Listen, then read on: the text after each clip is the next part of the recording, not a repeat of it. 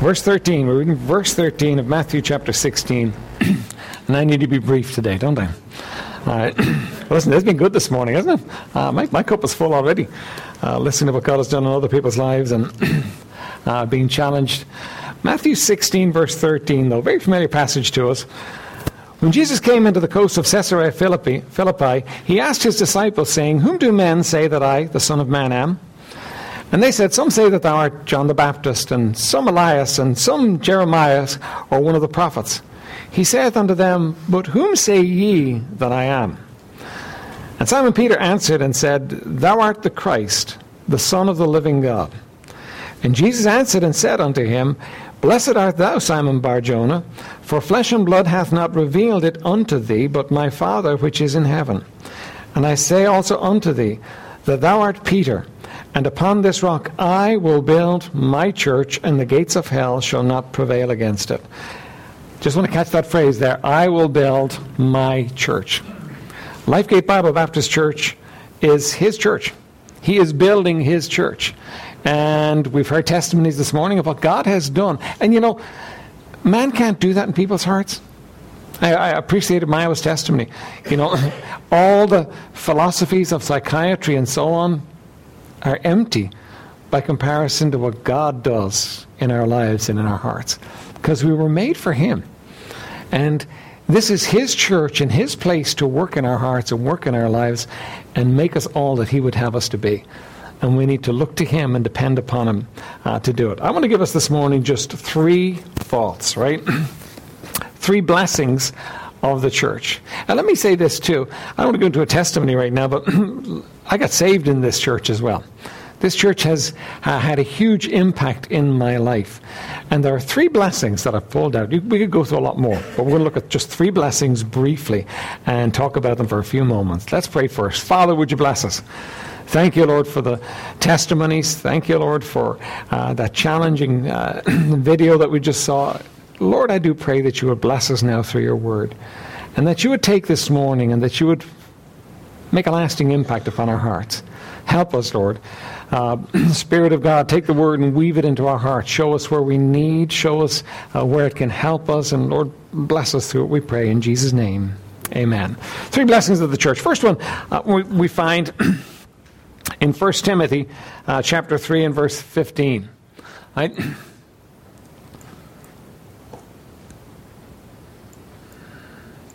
It's the pillar and ground of the church. It's pillar and ground of the truth. Right, 1 Timothy 3.15 says, But if I tarry long, that thou mayest know how thou oughtest to behave thyself in the house of God, which is the church of the living God, the pillar and ground of the truth. Now, that's a lofty aspiration for the church. But Paul doesn't make it an aspiration. He says it is the pillar and ground of the, church, of the truth. That the church has the effect of being the pillar and ground of the truth. Now, truth is very important to us. I, I don't think we can, we, we, can, we can stretch as far as and as important as truth is to us. It's, it's huge in our lives. Jesus said this uh, He said, If you continue in my word, then are you my disciples. And you shall know the truth, and the truth shall make you free. That, that's what Maya was talking about this morning. That's what these other testimonies are talking about the fact that truth has impacted lives and changed them. The truth has the ability to make you free. And the church is the pillar and ground of the truth. Somehow, the church's function, as far as truth is concerned, is to drive a stake in and to uphold truth and say, listen, this is it, and to hold it. That's an important function of the church. Now, we live in a dark day. We live in the last days. 1 Timothy 4, verse 1 says, Now the Spirit speaketh expressly that in the latter times some shall depart from the faith, giving heed to seducing spirits and doctrines of devils. And all about us, what we see is we see a failure to stand by truth and stand for truth.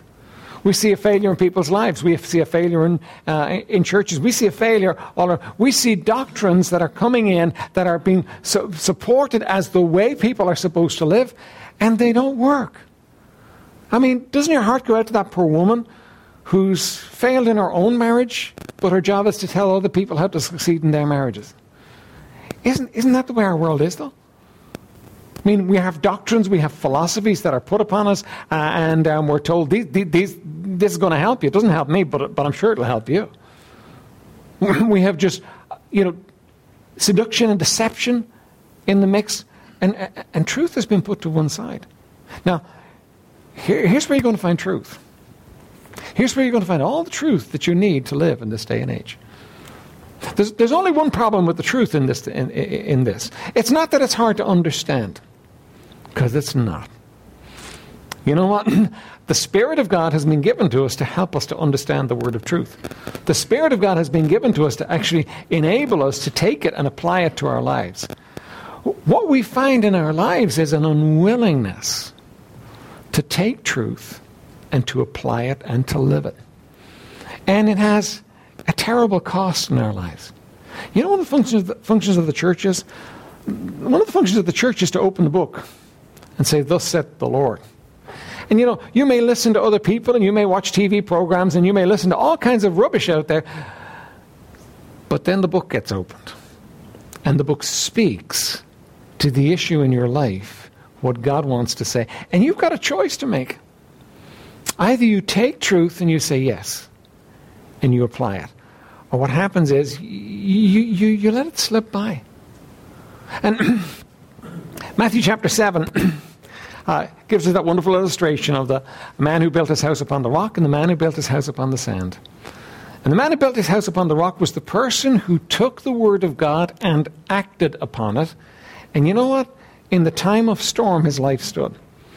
And the man who built his house upon the sand was the person who took the word of God, listened to it, but didn't act upon it. Built his house on sand, and, and his life fell apart when the storm came. Now, that is the truth for you and I, and we need it. But remember, we have an enemy out there, and our enemy is a liar and a deceiver, and he wants to deceive us. He wants to get us somewhere off this book. It doesn't matter if it's close to this book. He wants to get us somewhere off this book. He wants to get us somewhere in the place where we take the truth and we look at the truth, but you know what? We don't really go by the truth all those questions and all those, uh, you know, all those doubts that he can put in your mind is what he'll try to do. Listen, I thank the Lord for a church that's known for a stand on the truth. It's always been known like that. Lifegate Bible Baptist Church has always been known as a church that took a stand on the Word of God and that stood firm on the Word of God. We've been known for a lot of other things too, but that's been the one thing that people would say about us. Even our critics will actually say that about us. You know, many of them will say that you know they stand on the Word of God, they stand on the on the truth. Now, that is very important to us. Not what they think of us, but that we actually stand on the truth. Because when the truth begins to fail in the church, it impacts our lives. And our lives are affected by it. And none of us stand alone. The truth is important. It's important that you be under the truth. Now, the, the, the church then is a bulwark against the waves of deception uh, and that cont- will continue to crash upon our society in the days to come. And the church, so the church is going to grow more and more different from society as time goes by. You, you really got to accept that. Now, you know, it's not like you know we're going to be able to take our beliefs and have society somehow accept them as being true. They, they're not. You know, we live in an age where there's going to be seducing spirits and doctrines of devils out there, and the church is going to stand upon the truth and we're going to be different. Now, I can preach what I like sometimes in the pulpit here, but unless you live it, unless it becomes real, unless it becomes important to you, we will lose it. Truth is important to us. Let me give you a couple of things you need to do. First of all, you need to love the truth. Now, in order for you to love the truth, you have to come to the place where you say, Well, I'm going to choose truth over me. I'm going to side with God over what I want. Love the truth. Right? Make it important to you that you love it. Secondly, stand for truth. you are the light of the world. The light, you don't light a candle and hide it under a bushel. Stand for truth. Take the truth out and tell people what God has to say. You say, but they'll laugh at me, but they'll mock. Listen, they may well do, but they desperately need it stand for truth. And in the standing, something happens inside of you. You make it yours, it becomes real to you. Number three, speak the truth. Speak the truth of the Word of God in your life. Find ways to bring it in. you know what? I was talking to a Buddhist guy recently, right? And uh, we were actually talking about, uh, we, we, got around to talking about the gospel, but uh, before we got to talking about the gospel, I was able to bring scripture into play in it and show a whole different uh, way of looking at it. Learn to bring scripture into play in your conversations. Be salt and light. You know, uh, have a word for people, but bring. But listen, truth is important. Stand for it. It's real. You know, it's so important to us, and, and this church needs to continue to be the pillar and ground of truth. You need to pray that God will always give you someone to stand behind this pulpit who will speak truth unadulterated truth, no matter what, no matter what, what stir it causes, and it will cause more and more of a stir as time goes by when you speak truth. Society, I mean, uh, the clouds are rapidly gathering that would shut down truth because it's very inconvenient in this day and age. But what we need to do is we, we need to pray that God will always give us a pulpit that the truth comes out for no matter what it costs because it's that important. Right? Second thought is this, right? Second blessing is this the church gives us a people to worship with. A people to worship with. Um, John 4 20, 23 says, But the hour cometh, and now is, when the true worshippers shall worship the Father in spirit and in truth, for the Father seeketh such to worship him. You know, when Jesus told this woman, the woman thought in Samaria was the place where worship should be. But the Jews thought it was in Jerusalem. Though, And Jesus said, No, it's in Lifegate and in all those other little places all around the world where people will worship me in spirit and in truth. That's where I want to be worshiped. That's what I want, the kind of worship I want. Now, you might say to me, but listen, Pastor, hang on a minute. You know, I, I, I, can actually worship out in the mountains.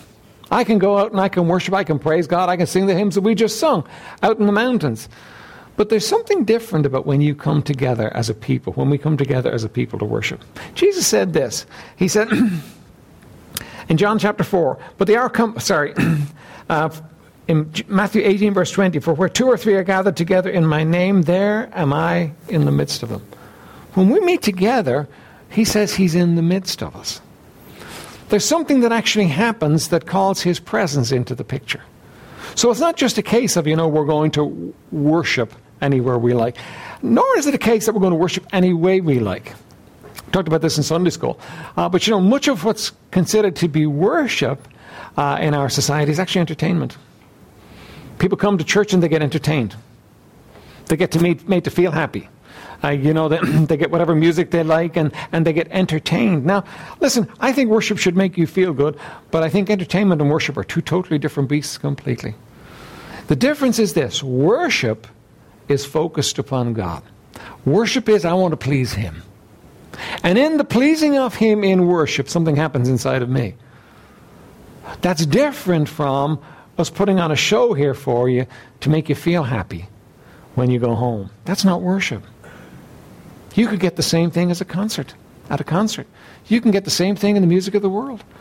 Worship is focused upon Him, not focused upon man.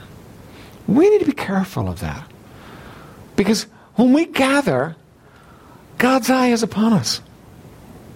The Father seeketh such to worship him. He looks down upon this gathering and he wants what's going on here. It's important to him. We need to make sure that what we're doing as a worshiping church is something that's pleasing to him. I don't I think we could improve. I think there's a lot of things we could do to improve, but you know what? We don't need to go to an entertainment mode. We need to with all our hearts to worship Him. And worship is a thing of your heart. It's when you come to the place where you, in your pew, are connecting with your Heavenly Father in the midst of the church. The church provides a place for us to worship. Third thing the church does for us is it provides the fellowship of believers. Hebrews 10, verse 24 says, And let us consider one another to provoke unto love and to good works, not forsaking the assembling of ourselves together as the manner of some is, but exhorting one another, and so much the more as ye see the day approaching. what happens when we come together is we have fellowship. we spend time together, uh, uh, and it's not supposed to be again the idea of we come and get church. When I when I was a kid, I got church every week. I learned how to pare 10 minutes off the beginning and 10 minutes off the end. So I could go in, I could catch what was absolutely essential, and I was gone again. And I got church. I, I, I did the business. I, I caught what I was supposed to get. You know, eh, when we talk about church, we don't talk about you coming in and getting in that sense. It's you coming in and fellowshipping. Yes, you're going to be blessed. You're going to be blessed by the singing. You're going to be blessed by the word. You're going to be blessed by other believers, but that's not your focus. Your focus is to come, to assemble together, to exhort one another. And so much the more as you see the day approaching. Now, you see, what's implicit in that is the idea that you know, as the day approaches, that's the day of his return. As the day of his return approaches, you know what? We're going to find the world getting darker and darker. We're going to f- find the world getting more wicked and more wicked. We're going to find the world, you know, becoming a, a, a much less comfortable place for truth. And you know what we need to do? We need to encourage one another. We need to exhort one another in the Lord.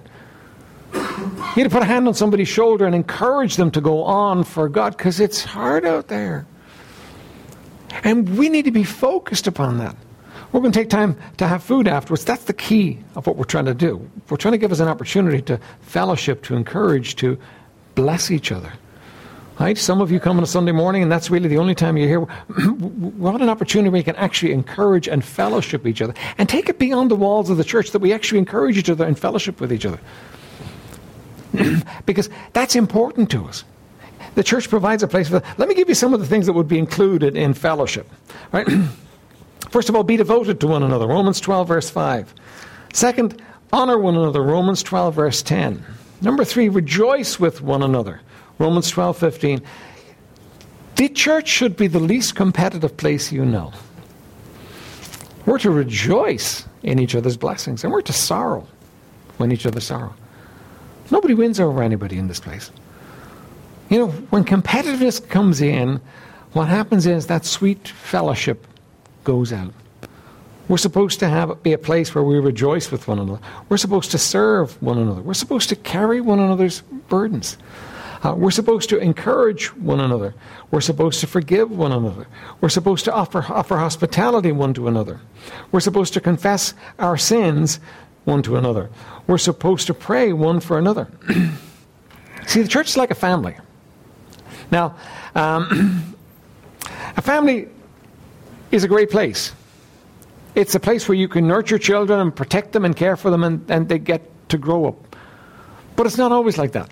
No family is perfect. No family gets it all right. No family has just got all of it right. We'd like to think sometimes, you know, that, um, uh, that there, are, there are perfect families out there. We just don't have it, but there are perfect families. That there are no perfect families. And there are no perfect churches. But you know what? An imperfect family is still necessary. An imperfect family is still essential to the raising of children. And you know what? The church, imperfect as it is, is essential to the nurturing of believers and the growing uh, of the Word of God in people's lives and in people's hearts. And you, you know what keeps families together? What keeps families together is not only love, because that's not always the predominant emotion in a family. What keeps families together is commitment. They're committed to one another. They're committed to this cause of raising a family. And so they, they stick at it and they do it. Now, now I'm going to make a very astute observation for you. Right? The families that stay together, stay together. now, let me explain that to you, right? When families choose to stay together, something happens in them. When families choose that they listen, they're going to make a commitment and they're going to be together and they're going to stay together and they're going to do the business of family, even when times are not good. After a while, you look at them and you say, you know what? That works. It's not perfect, but it works. I think that's universally true. That when you choose to stay together and do all that you can uh, to make it work, God blesses and something happens in the marriage. You know what happens in the church? Exactly the same thing. When you choose to stay together and you've, God's put you as part of a church and God's uh, made, you part of a family and you choose to uh, be committed here and be part of it here and to be involved here and, and to stay with it here in the tough times and in the uh, good times, and, but, but you stay, what happens is you find, you know what? This is my family. I've been, been a member of four different churches over time. This one by far the longest. We lived in different places, so we're, we're, members of uh, different churches. And I look back, I'm, I'm pastor here now 22 years. I've been involved with Lifegate Bible Baptist Church for 26, 27 years now. No, even more than that, right? Uh, for 30 years, I've been involved with Lifegate Bible Baptist Church in one way or another uh, for all that time. And I cannot calculate the impact this church has had on my life. Now, I'd like to say to you, it has been such a sweet, beautiful place. It has always been a breeze and happy and wonderful. Nobody's ever said anything that's bothered me or offended me. Uh, I've, just, I've just floated on the clouds through the 30 years of my association with Lifegate Bible Baptist Church. But I wouldn't want to lie to you from the pulpit, all right? Uh, but you know what? God has worked and consistently worked. I look at my family and the impact this church has had upon my family. And it's amazing. You see, there's something about this thing called the church that Jesus began all those years ago. That's, that's very hard for us to really comprehend and get our minds around and fully understand. But when we commit ourselves to it, great things happen. When we come to the place where we say, This is my church, by God's grace, I am going to be here. I am going to be a part of it through thick and thin, through ups and downs, whatever happens. I am going to stay and I'm going to be a part of it. What we find is, we find that God steps into the picture and God begins to do things in our lives. Now, let me close real quickly for you, right?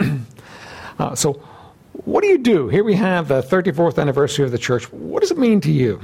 What's the next step for you? First of all, for some, the next step is to go from being a weekend attendee to being a committed member. You come on a Sunday morning and listen, thank God for you, and thank God for your involvement. But you say, now hang on a minute. There's more I want to have, and there's more I want to give. And you commit yourself to it. You come to the place where you're going to get involved and you're going to be part of it, and it's going to be more than just a Sunday morning deal for you. Right? Secondly, for some, the, next step of growth is finding a practical way to serve in the church, using your gifts to build up his people.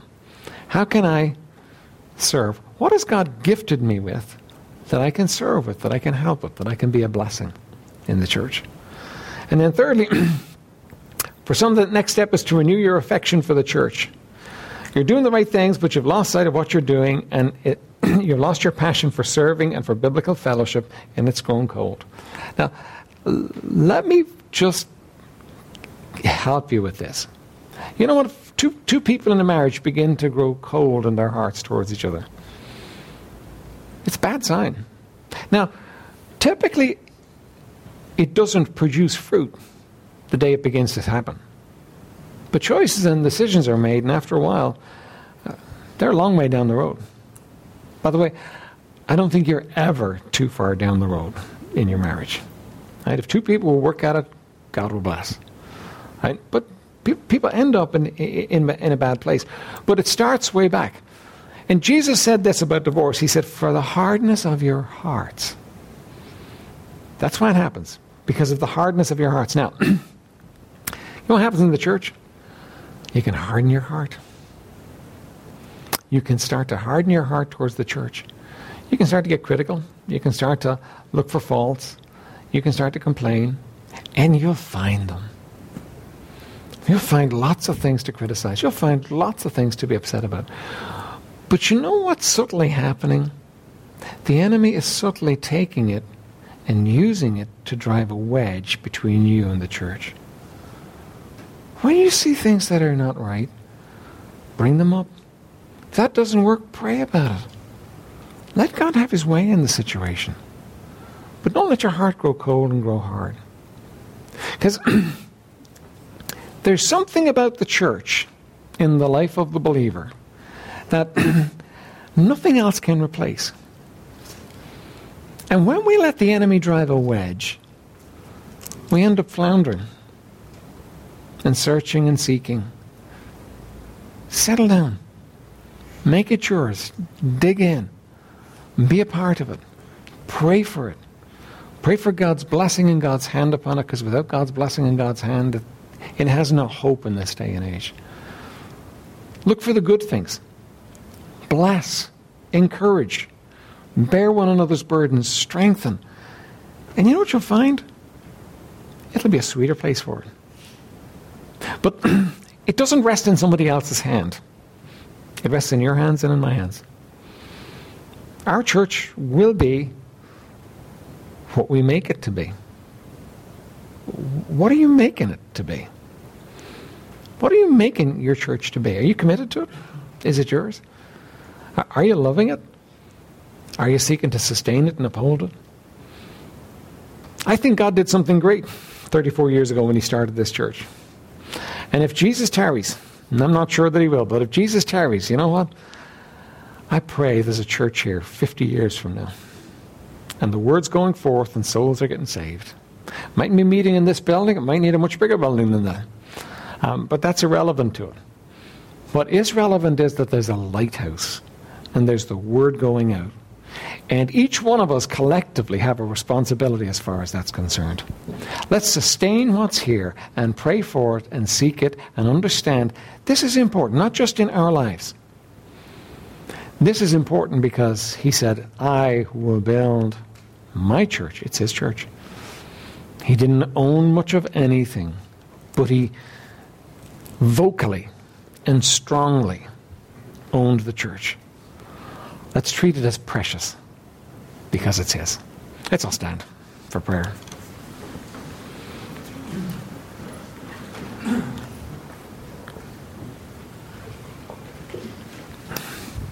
Father in heaven, would you help us this morning?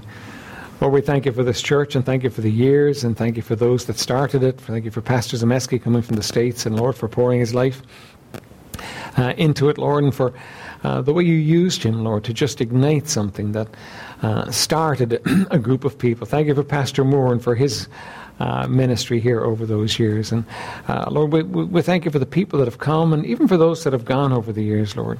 We thank you for all of them, Lord. You were doing a work and you were saving souls, and Lord, you have undertaken. And Lord, we, we come to you today, and Lord, I thank you for this people that have gathered this morning who support and sustain and, uh, Lord, are involved. Uh, Lord, would you give us a deeper love for your church? Uh, would you give us a deeper, deeper passion for your work?